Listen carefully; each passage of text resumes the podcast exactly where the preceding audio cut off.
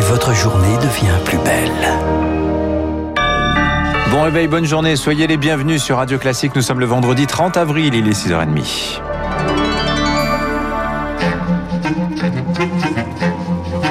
6h30, 9h, la matinale de Radio Classique avec Dimitri Pavlenko. Et à la une ce matin, évidemment, Stéphane Jeunesse. C'est le calendrier de déconfinement euh, présenté dans la presse régionale ce matin par Emmanuel Macron, mais largement éventé dès hier après-midi. Un déconfinement progressif en quatre dates clés. D'abord, à partir de lundi, la limitation de déplacement à 10 km sera supprimée. Collèges et lycées vont de nouveau pouvoir accueillir les élèves. Nouvel assouplissement le 19 mai avec notamment la réouverture des terrasses et des lieux de culture.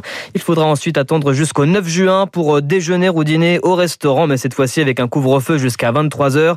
Et enfin, le 30 juin, fin du couvre-feu. Voilà donc euh, les grandes lignes de ce plan de déconfinement. Et très clairement, Victoire Fort, le chef de l'État doit à nouveau concilier menace virale et reprise de la vie normale. Le virus est bien là, les beaux jours et la pression sociale aussi. Est-ce que je peux vous dire les yeux dans les yeux qu'on ne sera plus jamais débordé par ce virus?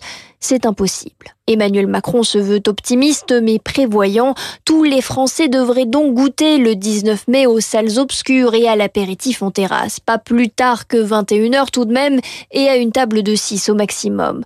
Sauf qu'en cas d'épidémie qui s'envole de nouveau, le gouvernement pourra actionner des freins d'urgence sanitaire, dit le président, à l'échelle d'une métropole ou d'un département. Est-ce un pari trop ambitieux Le chef de l'État récuse le terme. Le pays ne sortira peut-être pas de la crise sanitaire cette année, qu'on soit-il, mais le vaccin est là. Nous pourrons en 100 jours concevoir de nouveaux vaccins pour les nouveaux variants qu'on ne saurait maîtriser. L'espoir des jours meilleurs donc pour beaucoup de Français avec une date qui est déjà cochée sur beaucoup d'agendas. Le 19 mai, on le disait, date de réouverture des terrasses et des lieux de culture et parmi eux évidemment les cinémas. Les salles obscures n'avaient jamais aussi bien porté leur nom mais dans un peu plus de deux semaines, elles reverront la lumière du jour. Un ouf de soulagement pour les professionnels car de très nombreux films sont sur les étagères et il y a embouteillage avec près de 400 productions en attente de diffusion et devant l'annonce de la réouverture des salles de cinéma Écoutez la joie de Marc-Olivier Sebag, le délégué général de la Fédération nationale des cinémas français. Ça fait plus de 200 jours que les Français et les films ne peuvent se retrouver au cinéma. Et pour nous, c'est un événement magique. On l'attendait tant. Il arrive. On est super contents. Dans les trois semaines qui nous séparent du 19 mai, on va avoir une programmation à la fois des films qui étaient là et qu'on n'avait pas pu vivre, et les distributeurs vont travailler pour proposer des nouveaux films. Après, on attendra avec impatience la deuxième étape qui va arriver autour du 9 juin, qui va permettre d'avoir des soirées complètes pour les cinémas. Marc-Olivier Sebag, le délégué général de la Fédération nationale des cinémas français, joint par Elodie Wilfried. Ah, l'optimisme donc pour beaucoup, mais Emmanuel Macron tout de même reste prudent. D'autant que le variant indien du Covid-19 a été détecté hier pour la première fois en métropole, dans le Lot-et-Garonne et dans la région de Marseille. Des freins d'urgence pourraient donc être appliqués au département où la situation deviendrait inquiétante, avec un seuil fixé à 400 cas pour 100 000 habitants. À titre de comparaison, en Allemagne, il est fixé à 100 personnes contaminées sur 100 000. Et pour euh, l'épidémiologiste Antoine Flao, le seuil français est bien trop élevé c'est très important de conditionner ces ouvertures à des objectifs sanitaires chiffrés. Or, ces objectifs semblent extrêmement élevé. On parle de 400 cas pour 100 000 habitants, euh, mais c'est euh, un niveau très épidémique. Si on, on demande cela, on, on, est dans un niveau qui ressemble à l'épidémie qui se passe en Inde en ce moment. Or, en fait, il faut un niveau qui soit de décrue épidémique très forte et la maintenir en décrue épidémique.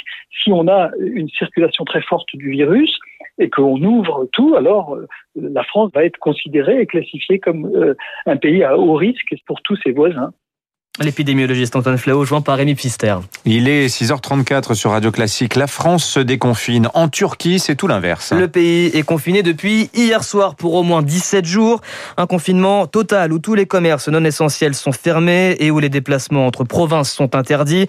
Cela fait un an que Sgé est à la maison avec ses enfants. Alors avant ce reconfinement, elle a profité des dernières heures de liberté en famille. C'est un peu paradoxal. Tout le monde espérait qu'il y ait un reconfinement total ou presque total pour euh, désengranger les hôpitaux, etc. Parce qu'on était à 60 000 cas par jour. Mais en même temps, c'est agaçant parce que euh, il n'y a pas beaucoup d'aide de l'État. C'est quand même 18, 20 jours, je pense, à la maison. Istanbul, on n'a pas des très très grands appartements, donc c'est un peu agaçant. Mais il le faut, donc en espérant que ce soit le dernier avant l'été. Sinon, je ne sais pas comment comment on va sortir de cette crise sanitaire. Eusgué, cette maman turque jointe par Laura Taouchanov. Et puis ce drame cette nuit en Israël. Le plus grand rassemblement religieux depuis le début de la pandémie a viré au cauchemar. Une bousculade géante a fait au moins 44 morts au Mont Méron dans le nord du pays.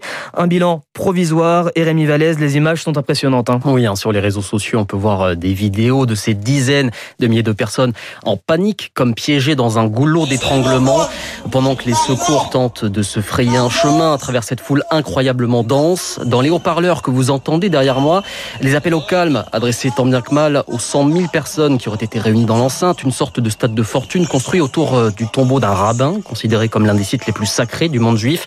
100 000 pèlerins, c'est dix fois plus que la jauge autorisée par le gouvernement israélien en raison du Covid. Alors les circonstances exactes de la catastrophe restent encore très floues. Tout s'est passé en une fraction de seconde, raconte un témoin. Les gens sont juste tombés par terre et se sont piétinés les uns les autres. Quelques minutes à peine avant ce mouvement de foule géant, des milliers d'hommes, chapeaux noirs, chemises blanches, dansaient en temps sur place pour euh, célébrer l'Akba Omer, une fête joyeuse censée commémorer la fin d'une épidémie dévastatrice au deuxième siècle. Alors que le balai des hélicoptères et des ambulances se poursuit ce matin, euh, le Premier ministre israélien a réagi. Benjamin Netanyahu parle d'un énorme désastre au Mont Méron et appelle à prier pour sauver les blessés. Les précisions de Rémi Vallès. Merci Stéphane Geneste. Vous revenez tout à l'heure à 7h30. Dans un instant, tout de suite sur Radio Classique.